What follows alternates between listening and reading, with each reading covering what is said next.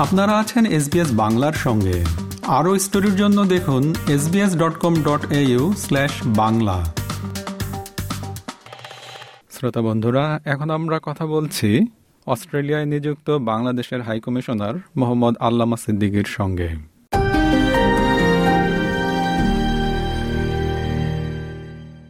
মান্যবর high commissioner SBS বাংলায় আপনাকে স্বাগত। ধন্যবাদ। আসসালামু আলাইকুম। আদাব। সম্প্রতি আপনি সিডনি তথা নিউ সাউথ ওয়েলস সফর করেছেন। আপনার এই সংক্ষিপ্ত সফরের উদ্দেশ্য কি ছিল? উদ্দেশ্য বেসিক্যালি এটা একটা আনুষ্ঠানিকতাও বলতে পারেন। অস্ট্রেলিয়া যেহেতু একটা ফেডারেটেড স্টেট এখানে নিয়ম হচ্ছে যে ফেডারেল গভর্নমেন্টের অংশ তো বিভিন্ন স্টেট গভর্নমেন্ট এবং তাদের স্ট্রাকচার।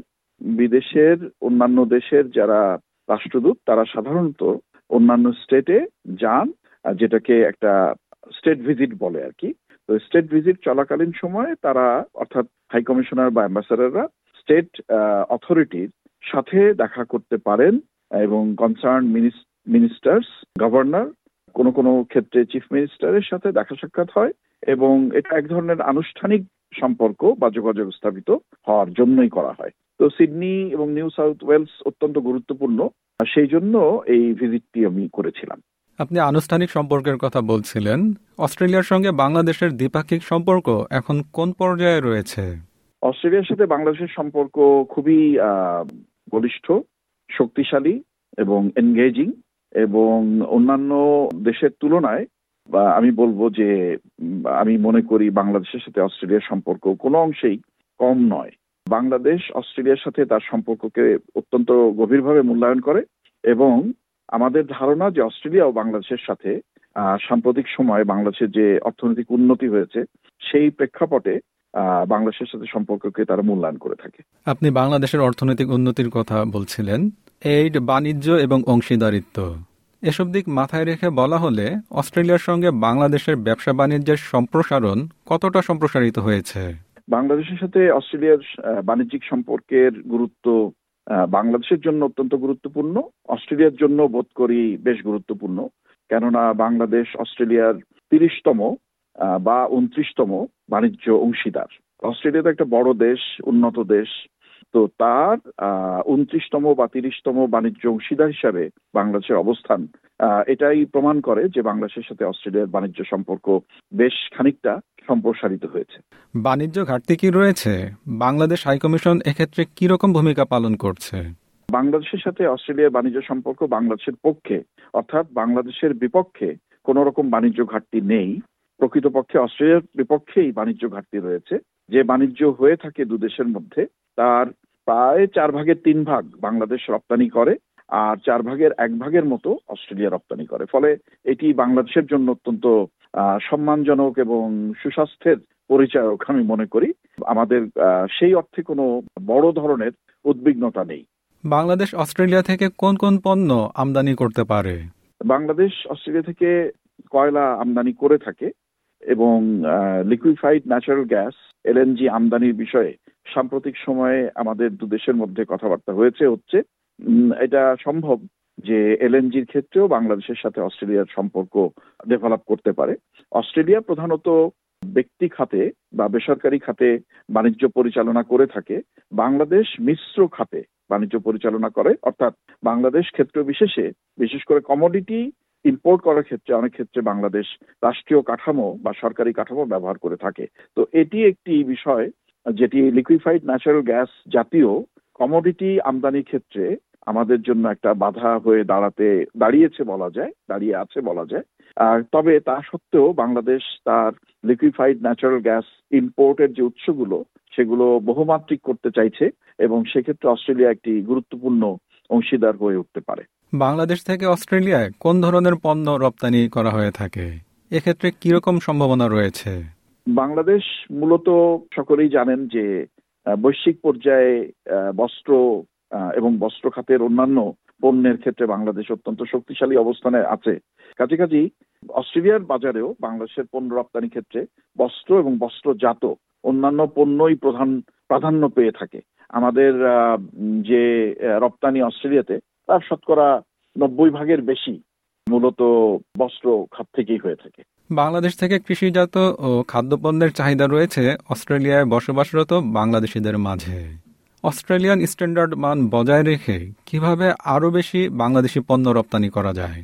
এটা সম্ভাবনাময় খাত অবশ্যই, এবং এই ক্ষেত্রে বিশেষ করে ফলের ক্ষেত্রে আমরা কাজ করছি, এবং যদি একবার ডোর ওপেন হয়, তো নিশ্চয়ই আমরা আরও বেশি সুযোগ নিতে পারব ফলের বাইরে গিয়েও। তো বর্তমানে ফলের ক্ষেত্রে এটা চেষ্টা করা হচ্ছে ফ্রুটস এর ক্ষেত্রে যে কীভাবে আমরা আমাদের পণ্য এখানে পাঠাতে পারি। বাংলাদেশ থেকে প্রতি বছর বড় সংখ্যায় শিক্ষার্থীরা অস্ট্রেলিয়ায় আসেন পড়াশোনার জন্য। এই খাতটি আরও মসৃণ করার কোনো পরিকল্পনা আছে কি? অবশ্যই কারণ বাংলাদেশ পৃথিবীতে বাইরে ছাত্র ছাত্রী পাঠানোর ক্ষেত্রে বাংলাদেশের অবস্থান উল্লেখযোগ্য। এবং আমরা অত্যন্ত গুরুত্বপূর্ণ একটি দেশ বিদেশে ছাত্রছাত্রী প্রেরণ করার ক্ষেত্রে এবং অস্ট্রেলিয়ার জন্য শিক্ষা বা উচ্চশিক্ষা অত্যন্ত গুরুত্বপূর্ণ একটি রেভিনিউ ইনকাম খাত। কাজেই এই ক্ষেত্রে আমরা উভয় দেশ ঘনিষ্ঠভাবে কাজ করছি এবং আমরা অস্ট্রেলিয়ার বিভিন্ন প্রতিষ্ঠান বা বিভিন্ন রাজ্য সরকারের সাথে এই বিষয়ে কথাবার্তা বলছি, তাদেরকে উদ্বুদ্ধ করছি যে কীভাবে বিশেষ করে ভিসা পদ্ধতি সহজীকরণ করার মাধ্যমে বাংলাদেশের ছাত্রছাত্রীদেরকে আরও বেশি আকর্ষণ করা যায়। তো আমরা যত কথাবার্তা বলেছি তাদের সাথে বা বলছি, প্রতিটা ক্ষেত্রেই আমাদের ফিডব্যাক অত্যন্ত পজিটিভ অস্ট্রেলিয়ান সাইডও অত্যন্ত আগ্রহী বাংলাদেশ থেকে শিক্ষার্থী আনার ক্ষেত্রে। এবার একটা ভিন্ন প্রসঙ্গে আসি। উদীয়মান অর্থনৈতিক শক্তি হিসেবে বাংলাদেশ অনেক এগিয়ে গেছে বলা হচ্ছে। কিন্তু বাংলাদেশের আইন শৃঙ্খলা পরিস্থিতি, নির্বাচন, রাজনৈতিক পরিস্থিতি, এসব নিয়ে অনেকের ভিন্ন মত রয়েছে। এসব কারণে কি বিদেশি বিনিয়োগ বিঘ্নিত হচ্ছে? এই প্রশ্নের সহজ উত্তর হচ্ছে না। আমরা বাংলাদেশ হিসেবে এখন পৃথিবীতে পঁয়ত্রিশতম বৃহত্তম অর্থনীতি, প্রায় আঠারো কোটি লোকের বাজার এবং বাংলাদেশের যে আইনগত যে ব্যবস্থাপনা রয়েছে, যেগুলো রেগুলেটরি সিস্টেম আছে বাংলাদেশের আইন কানুন, যেগুলো আপনার ইনভেস্টমেন্ট বিষয়গুলো ডিল করে থাকে, সেগুলো বেশ উদার। পাশাপাশি বাংলাদেশে শ্রম সহজলভ্য। বাংলাদেশের অভ্যন্তরীণ বাজার বড় এবং বাংলাদেশের আন্তর্জাতিক বাজারও যথেষ্ট অ্যাক্সেসিবল বাংলাদেশের জন্য। এই সমস্ত কিছু মিলে বাংলাদেশকে বিচার করলে দেখা যাবে যে বাংলাদেশ অত্যন্ত আকর্ষণীয় একটি বাজার ইনভেস্টমেন্টের জন্য এবং এক্সপোর্ট করার ক্ষেত্রেও। আপনি যে অসুবিধার কথা বললেন, সেগুলো পৃথিবীর প্রায় সব দেশেই আছে। এমন কোন দেশ কি আছে যেখানে মাঝে মধ্যে অভ্যন্তরীণ বিষয়গুলো নিয়ে পরিবেশ পরিস্থিতি বিভিন্ন দিকে ছড়িয়ে পড়ে না? নিশ্চয়ই নেই। সব দেশেই অভ্যন্তরীণ ইস্যুগুলো রয়েছে। আমাদের দেশেও আছে। কিন্তু আমি যে কারণগুলো বললাম, এগুলো ছাপিয়ে আসলে এই কারণগুলোই মুখ্য হয়ে উঠছে এবং বাংলাদেশ পৃথিবীতে এখন অত্যন্ত গুরুত্বপূর্ণ একটি অর্থনৈতিক অংশীদার হিসাবে অনেক দেশের কাছেই প্রতিভাত হচ্ছে। বাংলাদেশে বিভিন্ন সোর্স থেকে প্রচুর ইনভেস্টমেন্ট এসেছে। যদিও এই ইনভেস্টমেন্টের পরিমাণ আরও বাড়ানো যায় এবং বাংলাদেশ সরকার সেইভাবে চেষ্টা করছে। যে কীভাবে বিদেশি বিনিয়োগ আরও আকর্ষণ করা যায়। বাংলাদেশে আপনি জেনে থাকবেন যে অত্যন্ত সফলভাবে এক্সপোর্ট প্রসেসিং জোন বা ইপিজেডগুলো পরিচালিত হচ্ছে। পাশাপাশি এক্সক্লুসিভ ইকোনমিক জোনগুলো এখন দাঁড়িয়ে যাচ্ছে। তার মধ্যে যেমন মেরেশ্বরাই যে আমাদের শিল্পাঞ্চল তৈরি হয়েছে, সেটি বিশাল আকারে প্রায় ত্রিশ হাজার একর জমির উপর। তো সেখানে অনেক দেশ থেকে অলরেডি ইনভেস্টমেন্ট এসেছে এবং অন্যান্য এসিজেড বা এক্সক্লুসিভ ইকোনমিক জোনেও অর্থনৈতিক অঞ্চলেও ইনভেস্টমেন্ট যাচ্ছে। কাজেই আমি বলব যে বাংলাদেশ অত্যন্ত উদীয়মান একটি অর্থনৈতিক শক্তি এবং সেখানে ইনভেস্টমেন্টের কমতি হচ্ছে বলে আমার মনে হয় না। এবার হাইকমিশন ও কনসুলেটের অন্যান্য কাজের বিষয়ে জানতে চাচ্ছি। পাসপোর্ট নবায়ন ফিঙ্গারপ্রিন্ট জন্ম সনদ ইত্যাদি নিয়ে প্রবাসী বাংলাদেশিদের অনেক আগ্রহ ও অভিযোগ রয়েছে। আপনার এক্ষেত্রে কীরকম পরিষেবা দিচ্ছেন? আমরা অত্যন্ত আনন্দের সাথে বলতে চাই যে বাংলাদেশ হাই কমিশন ক্যানবেরা এবং বাংলাদেশ কনসুলেট সিডনি আমি বলব যে কমিটমেন্টের সাথে, আগ্রহের সাথে এবং ইন্টিগ্রিটির সাথে আমাদের যারা প্রবাসী ভাই বোনেরা আছেন, তাদেরকে সাপোর্ট করে যাচ্ছেন। আমার মনে হয় যে অভিযোগের বিষয়টি এক্ষেত্রে খুবই অপ্রতুল। আমি অন্তত সাত মাসে এখানে অভিযোগ যেটা বলতে যা বুঝায়, আমি পাইনি। বরঞ্চ প্রবাসীদের কাছ থেকে প্রশংসা পেয়েছি এবং সেই কারণে অত্যন্ত আগ্রহী।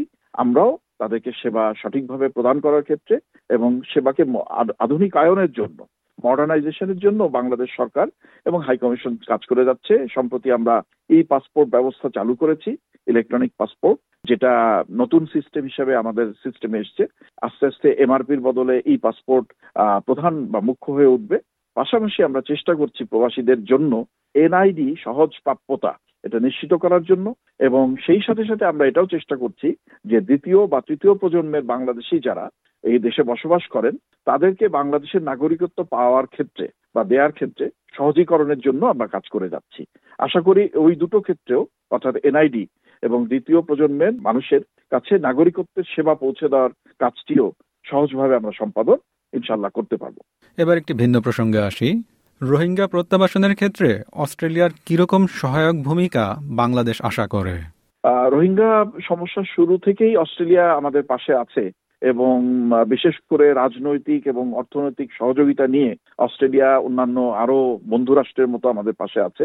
আমরা সেজন্য অস্ট্রেলিয়াকে ধন্যবাদ জানাই, অস্ট্রেলিয়ার জনগণকেও ধন্যবাদ জানাই। তবে আমরা মনে করি যে বাংলাদেশে যে সংকটটি রয়েছে রোহিঙ্গাদেরকে নিয়ে, এটির একটি স্থায়ী সমাধানের জন্য অস্ট্রেলিয়ার মতো গণতন্ত্রকামী, আধুনিক, পরিচ্ছন্ন এবং আন্তর্জাতিক ক্ষেত্রে মাল্টিল্যাটারালিজমের পক্ষে কথা বলা একটি দেশ আরও বেশি ভূমিকা পালন করবে, এটা আমাদের প্রত্যাশা। রাজনৈতিক ক্ষেত্রে বিশেষ করে আমি বলতে চাচ্ছি অস্ট্রেলিয়ার রোল আমরা আরও বড় রোল দেখতে চাই। সেই সাথে সাথে অস্ট্রেলিয়া যেহেতু রেফিউজি প্রোগ্রাম অনেক বছর ধরে পরিচালনা করে আসছে কাজী অস্ট্রেলিয়ার রেফিউজি প্রোগ্রামের আওতায় হয়তো বা অস্ট্রেলিয়া ভাবতে পারে যে রোহিঙ্গাদের এখানে আনা সম্ভব হবে কিনা বা আনা যায় কিনা। অস্ট্রেলিয়ায় বসবাসরত বাংলাদেশি কমিউনিটির উদ্দেশ্যে কিছু বলবেন? এটাই আমি বলব যে আপনারা বাংলাদেশের সন্তান আপনারা দেশে থাকেন বিদেশে থাকেন বা যেখানেই থাকেন না কেন নিশ্চয়ই দেশের কথা তারা ভাবছেন আপনারা ভাবছেন। নিশ্চয়ই দেশ আপনাদের অন্তরে বিরাজমান। আশা করব যে আপনারা যে যেখানেই থাকেন না কেন ভালো থাকবেন, সুস্থ থাকবেন, সুখী থাকবেন, সফল হবেন এবং বাংলাদেশের কথা ভাববেন সামষ্টিক স্বার্থ বাংলাদেশের যেটা কালেকটিভ ইন্টারেস্ট সেটার পক্ষে আপনারা থাকবেন। বাংলাদেশের কথা বলবেন, বাংলাদেশের ঐতিহ্য, বাংলাদেশের সংস্কৃতি, বাংলাদেশের যে উজ্জ্বল দিকগুলো রয়েছে, সেগুলো নিয়ে কথা বলবেন, আপনাদের বন্ধুদেরকে বলবেন, বাংলাদেশকে প্রদর্শন করবেন ডিসপ্লে করবেন, আর বাংলাদেশ এর যে অগ্রযাত্রা সেই অগ্রযাত্রায় আপনারা সামিল থাকবেন। যেমন রিমিটেন্স প্রেরণের মাধ্যমে আপনারা তেমনটা করতে পারেন। বাংলাদেশে ইনভেস্টমেন্ট করার মাধ্যমে এককভাবে বা যৌথভাবে বা গ্রুপ ভিত্তিক ইনভেস্টমেন্টের মাধ্যমে আপনারা বাংলাদেশকে অর্থনৈতিকভাবে এগিয়ে নেওয়ার ক্ষেত্রে ভূমিকা রাখতে পারেন। মান্যবর হাইকমিশনার এস এসবিএস বাংলাকে সময় দেওয়ার জন্য আপনাকে অসংখ্য ধন্যবাদ। আপনাকে অনেক ধন্যবাদ। ভালো থাকবেন। আসসালামু আলাইকুম। ওয়ালাইকুম সালাম।